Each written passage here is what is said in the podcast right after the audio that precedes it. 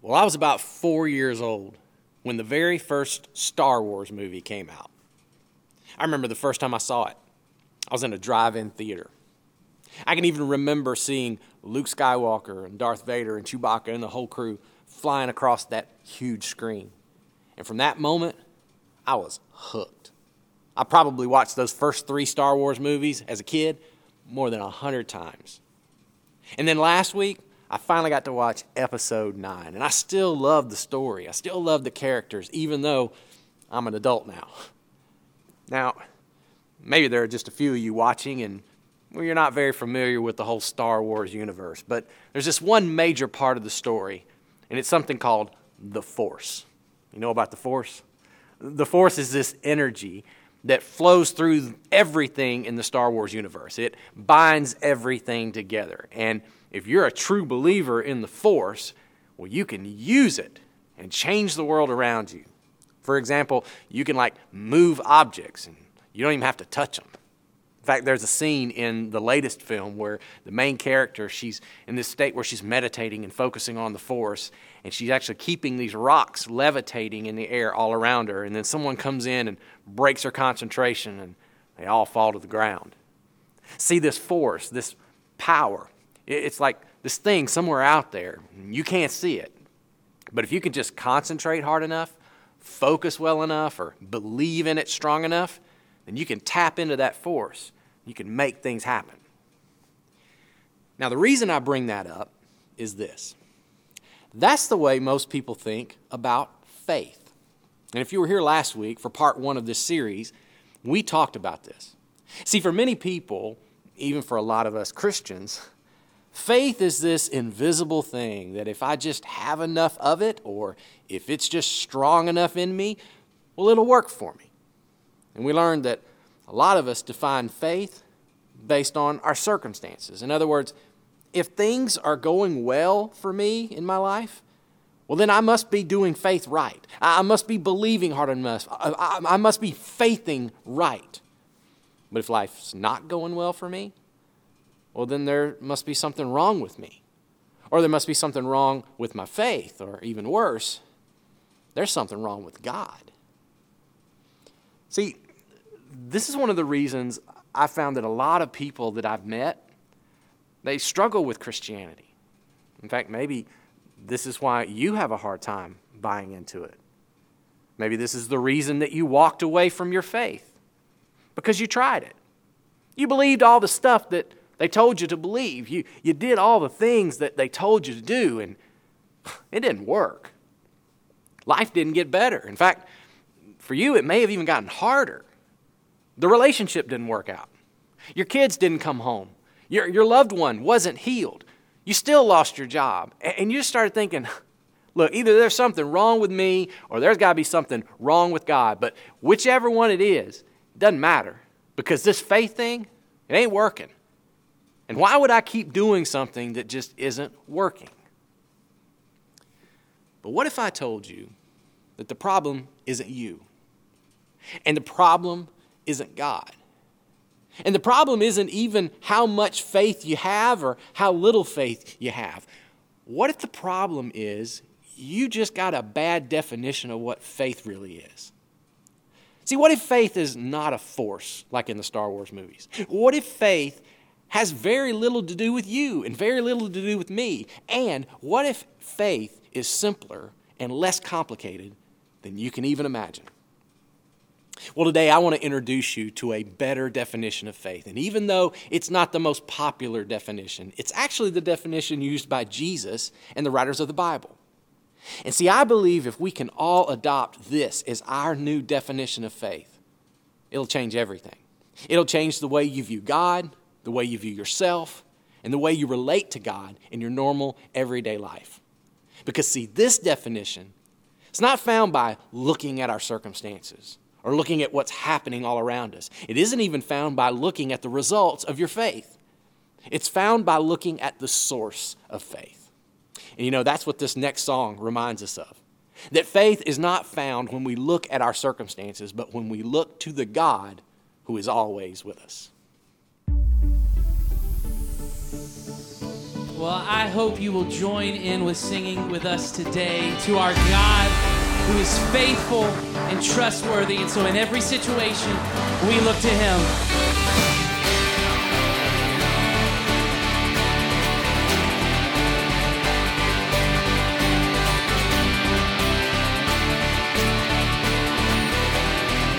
His ways are higher than our own. Your ways are higher, so we trust in you. You're always faithful, and you bring us through. You are greater than anything that comes our way, so we will follow where you lead. We look to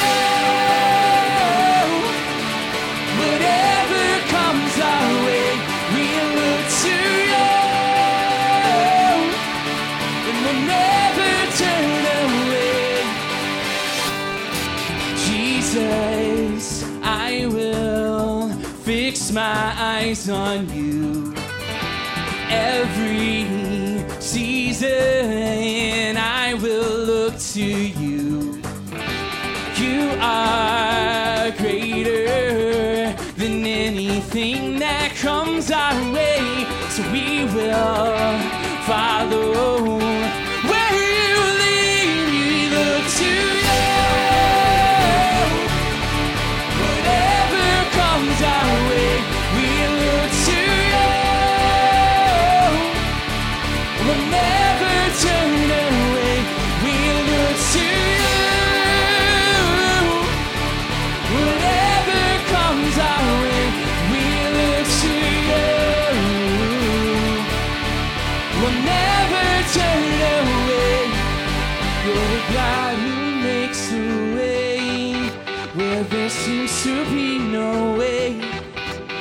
the one who brings us through. We will look to you. You're the God, you're the God who makes a way where there seems to be no way. You're the one who brings us through. So we will look to you. Sing that again, church. You're the God who makes a way where there seems to be no way. You're the one who brings us through.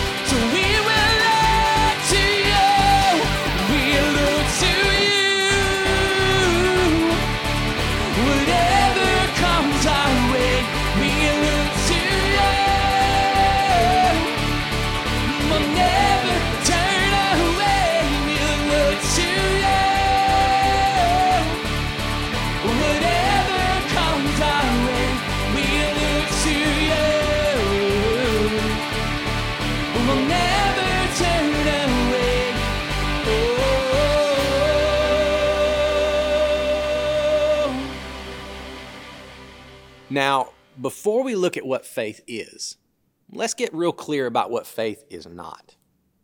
See, faith is not a power or a force. Faith isn't something that I can use to my advantage to get God to do the things I want Him to do. I can't use faith to just believe things into existence. Like if somehow I could believe hard enough that God will do something, that'll convince Him to act on my behalf. Now, listen, of course, that doesn't mean God won't act on your behalf, but if He chooses to, it's not because my faith forced Him into it. Faith is also not a formula. There aren't some magic words you can say in a prayer just the right way that somehow moves God to do something. There aren't a set of good deeds that you can do that get God's attention. Like if I go to church every Sunday for a month, or I serve a poor person, or I give away some money, then God will come through and answer my prayer. That's not how it works. Faith isn't just being confident. In fact, you've ever met someone who, when something really bad happens in their life, they just seem to really be confident that everything's going to be okay and everything's going to turn out right in the end. Like this really optimistic person. Now, listen, those may be great people to hang around. I mean, it's better than hanging out with a Debbie Downer, someone who's negative all the time. But being optimistic, it's not faith. It's a good thing. And we should all probably work on being more optimistic. Let's just don't confuse that with faith. So, if that's what faith is not, then what is faith? And how do we define it?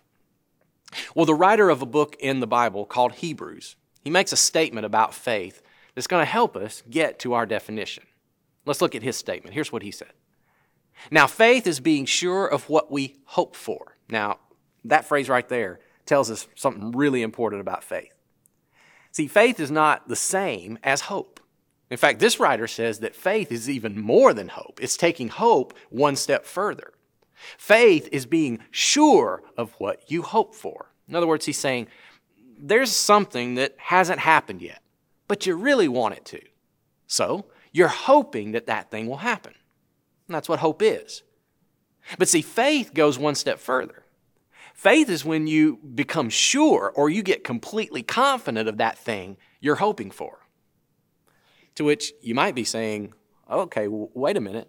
I thought you just said a minute ago that faith wasn't about being confident. Well, you're right, I did.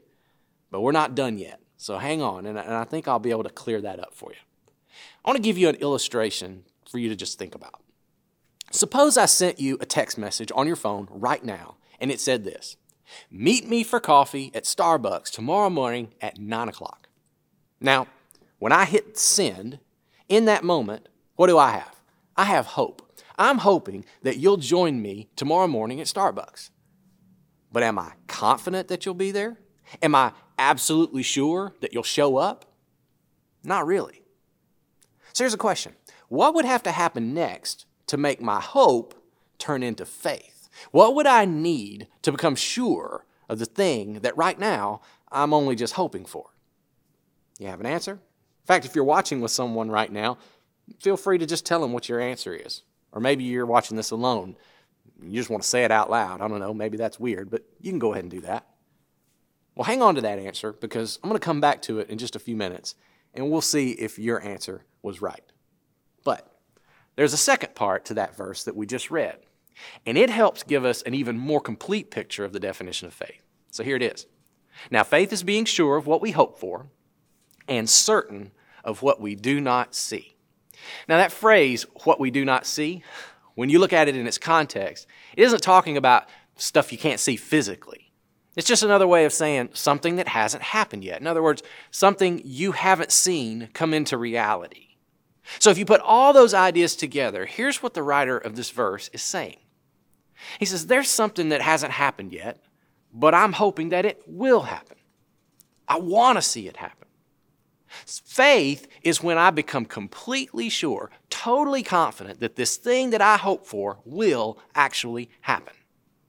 Then the writer goes on and he gives some examples of what this actually looks like. And he goes back into the Old Testament or the older part of your Bible and he retells the stories of these men and women who had this kind of faith.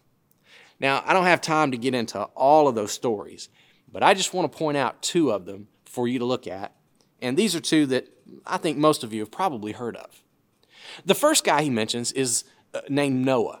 You may recognize Noah's story. He tells it this way By faith, Noah, when warned about things not yet seen, in holy fear, built an ark to save his family. See, God came to Noah and he told him that there would soon be a flood and it was going to destroy the whole earth. So, Noah builds this enormous boat called an ark where he and his family and a whole bunch of animals they get saved from the floodwaters. And the writer here tells us that he did all of that by faith. Now, here's what I want you to notice about this example. Did Noah build a boat because one day he just got the idea that, hey, there's a flood coming? And did Noah just believe in that flood so strongly that he began praying and praying that God would send rain and that he and his family would be saved by this boat? No, that's not what happened at all. In fact, who initiated the encounter that led Noah to build that boat? Who gave Noah the idea that a flood was coming? God did. It was God who told Noah that a flood was coming, and then Noah built a boat by faith, even though we find out as we read the rest of the story, Noah had never seen a flood before in his life. Now, think about that for a second. Noah had never seen a flood, and yet he builds a boat that will save him from one. Now, here's another example from the very next verse.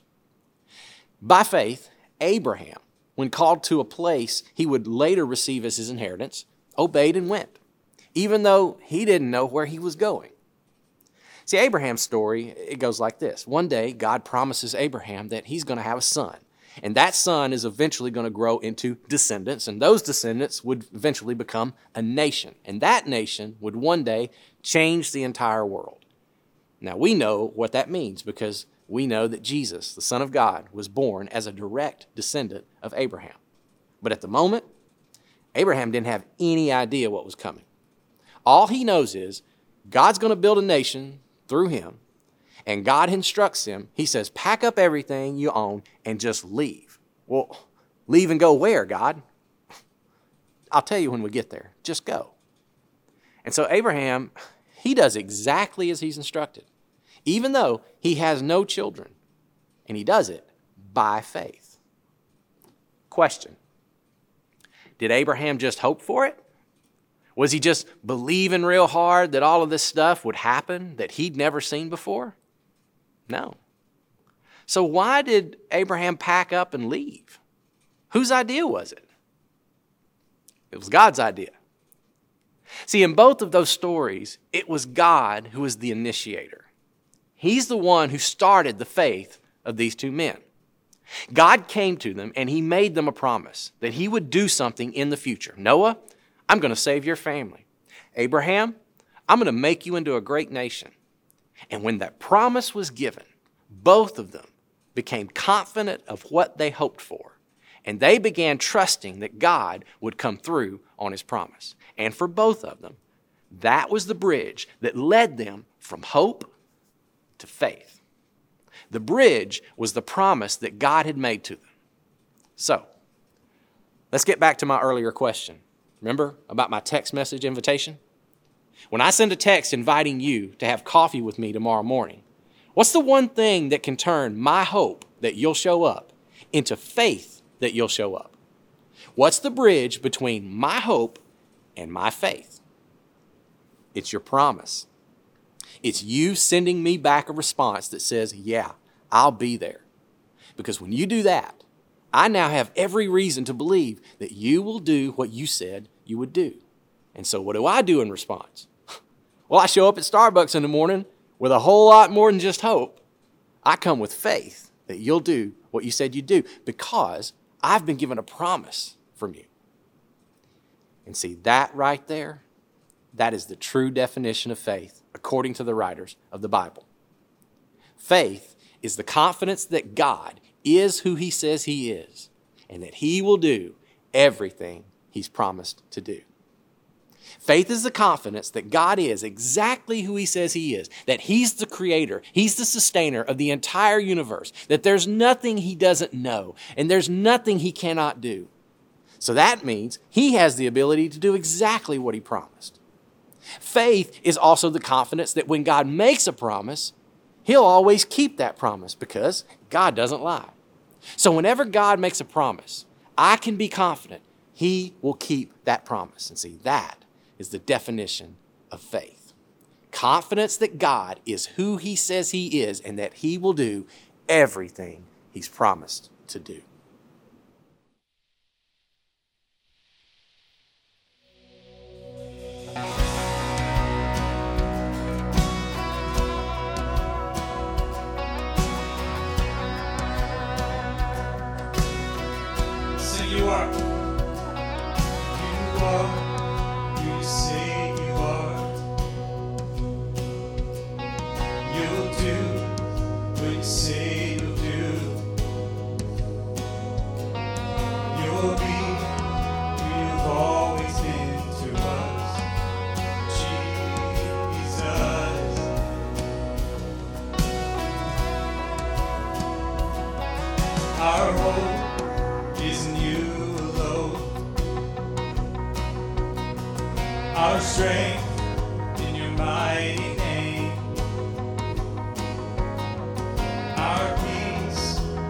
This we know.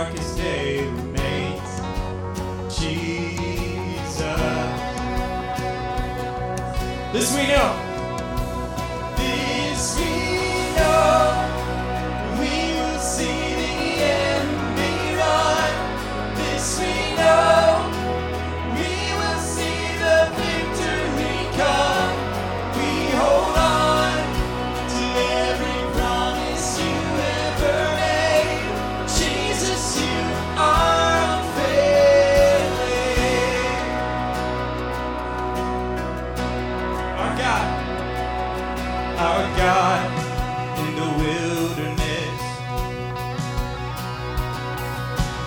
Joy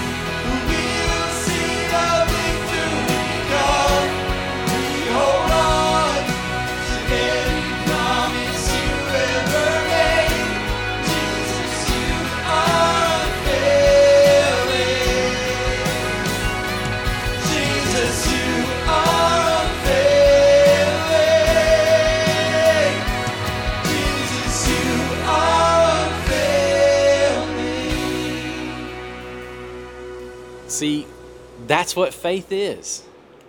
It's knowing that God is God and that He'll keep every promise that He's ever made to us. And we can hold on to that confidence. But see, here's where I think a lot of people get off track when it comes to how we think about faith. And I'm including myself in this too. See, like I said earlier, when we, it's when we start to use faith like Luke Skywalker uses the Force. There's something that I want, something I really want to see happen, a prayer that I want answered. And it can be a very legitimate, unselfish request. And so, what do I do? I reach out with my faith and I start believing real hard and I pray real sincere. And if I can just believe long enough and I can pray just right, then I'll get God on the hook. If I do what He's told me to do, then He's got to come through. He's got to do what I ask Him to do, right? He has to come through for me. But here's the problem most of the time, we're asking and we're praying, and sometimes we're even demanding things from God that, frankly, God never promised to us. It's like I send God a text to show up at a certain time in a certain way and to do a very specific thing, but God never sent a text back with a promise that He'd be there. But I keep expecting to get what I asked for just because I asked, or just because I believed, just because I prayed. And listen, I don't mean to offend you by saying this, but do you know what that is? It's false hope. In fact, it's worse than that. It's presumptuous. It's me presuming to tell God what I think He should or shouldn't do. And then when He doesn't do what I tell Him to do, well, I get mad at Him. And here's what I think is the sad part of this there's probably someone, and you're watching me right now.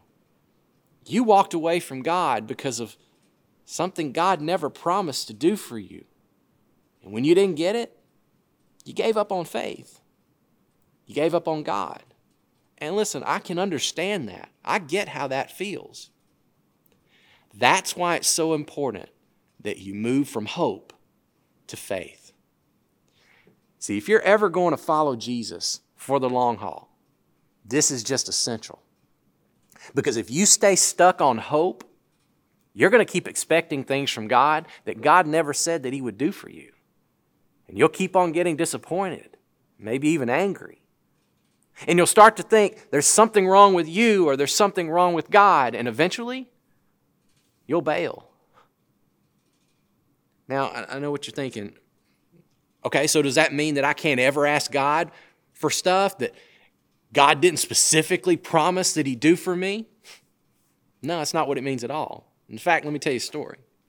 One day, there's a man who had leprosy, and he came running up to Jesus. Now, if you don't know this, leprosy is a terrible disease. It's where your nerve endings die, which causes you to get these really bad injuries that never really heal. And it starts in your extremities, like your fingers and your toes and your nose, and your body parts just start to deteriorate and fall off. It's, it's a horrible existence. And people in Jesus' day, they considered lepers to be this unclean, untouchable class of people. But this man, he comes to Jesus and he falls on his face in front of him and he says to Jesus, Lord, if you're willing, you can heal me. You can make me clean. Now, notice what this man didn't say to Jesus. He didn't say, Jesus, I'm here to claim my healing. I've got the faith to believe for my miracle. So I need you to come through for me. Jesus, I need you to give me what I'm asking for. He didn't say any of that. But look at what he did say. In essence, the man says, Jesus, you're Lord. I, I believe that you are who you claim to be. I believe you have the ability to make me well again. And even though I know you never promised that you'd heal me specifically, here I am. And I just submit to whatever you want to do. You don't have to heal me, I know that, but I'm hoping you will. And you know what Jesus' reply was to the man? Jesus said, I am willing. And you know something? With those words, something happened in that moment. That man's hope turned into faith because Jesus just made him a promise. And then Jesus kept that promise, and the man was instantly healed. See, the God that Jesus reveals to us, He's not some God who's sitting up in heaven on a big pile of all these wonderful blessings and he's just waiting for us to ask the right way and believe hard enough and have enough faith before he'll ever want to give them to us. No, God is a perfect, loving Father who loves to give good things to his children.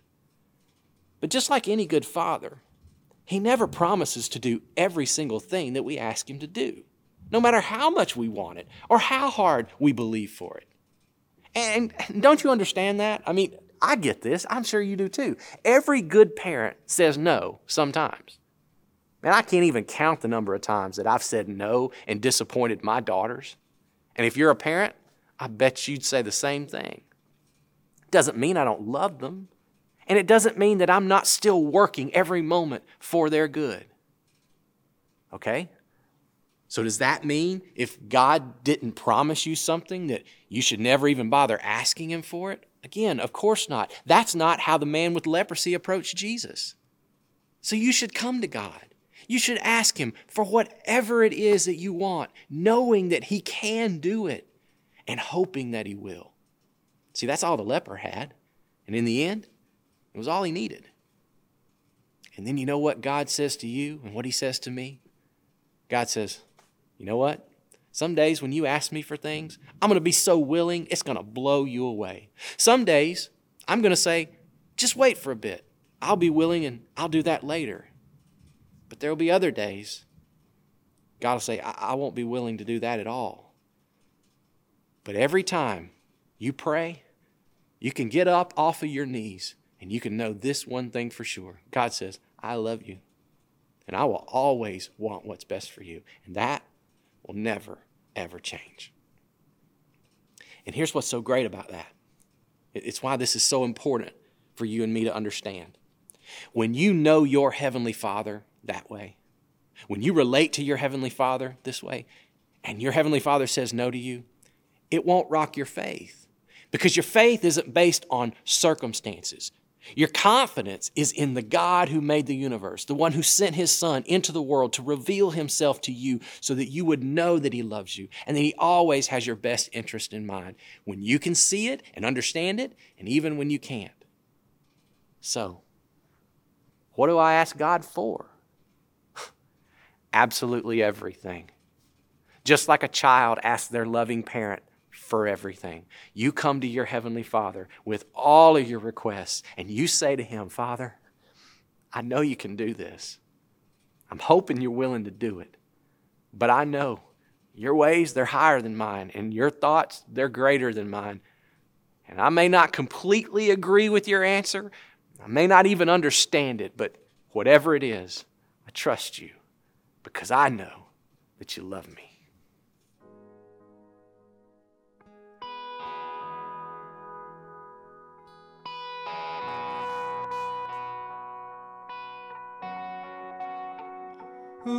We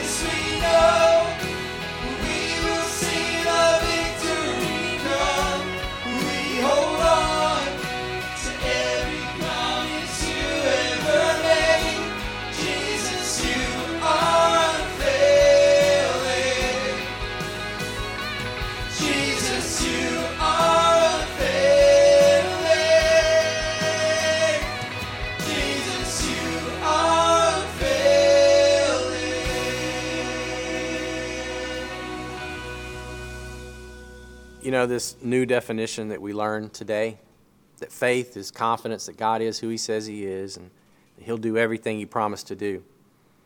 It leads a lot of us to ask the question so, what exactly has God promised to do for me? What has He promised to do for you? What can I expect from God every single time? Well, we're going to dive into those questions next week in the next episode of our faith series. I hope you'll join us for that. But for right now, we're going to pause and remember the moment in history when God kept His greatest promise to us, when He sent Jesus to die on the cross to make us right with God. So I want to lead you today in taking communion together. This is where followers of Jesus honor and remember His death and His resurrection the way that He asked us to. We eat and drink symbols that represent Jesus' body and His blood given for us on the cross. So, if you'd like to, go ahead and take the symbols that you have on hand wherever you are some bread or a cracker to represent Jesus' body, some juice or some water, whatever you have to represent his blood. But if you're here today and you're not sure about any of this yet, then you can just feel free to watch and listen. But for followers of Jesus, let's take the bread and let's remember this is the body of Jesus that he offered freely out of love for us, also that we could know God and we could live together with him for eternity. Let's eat the bread together.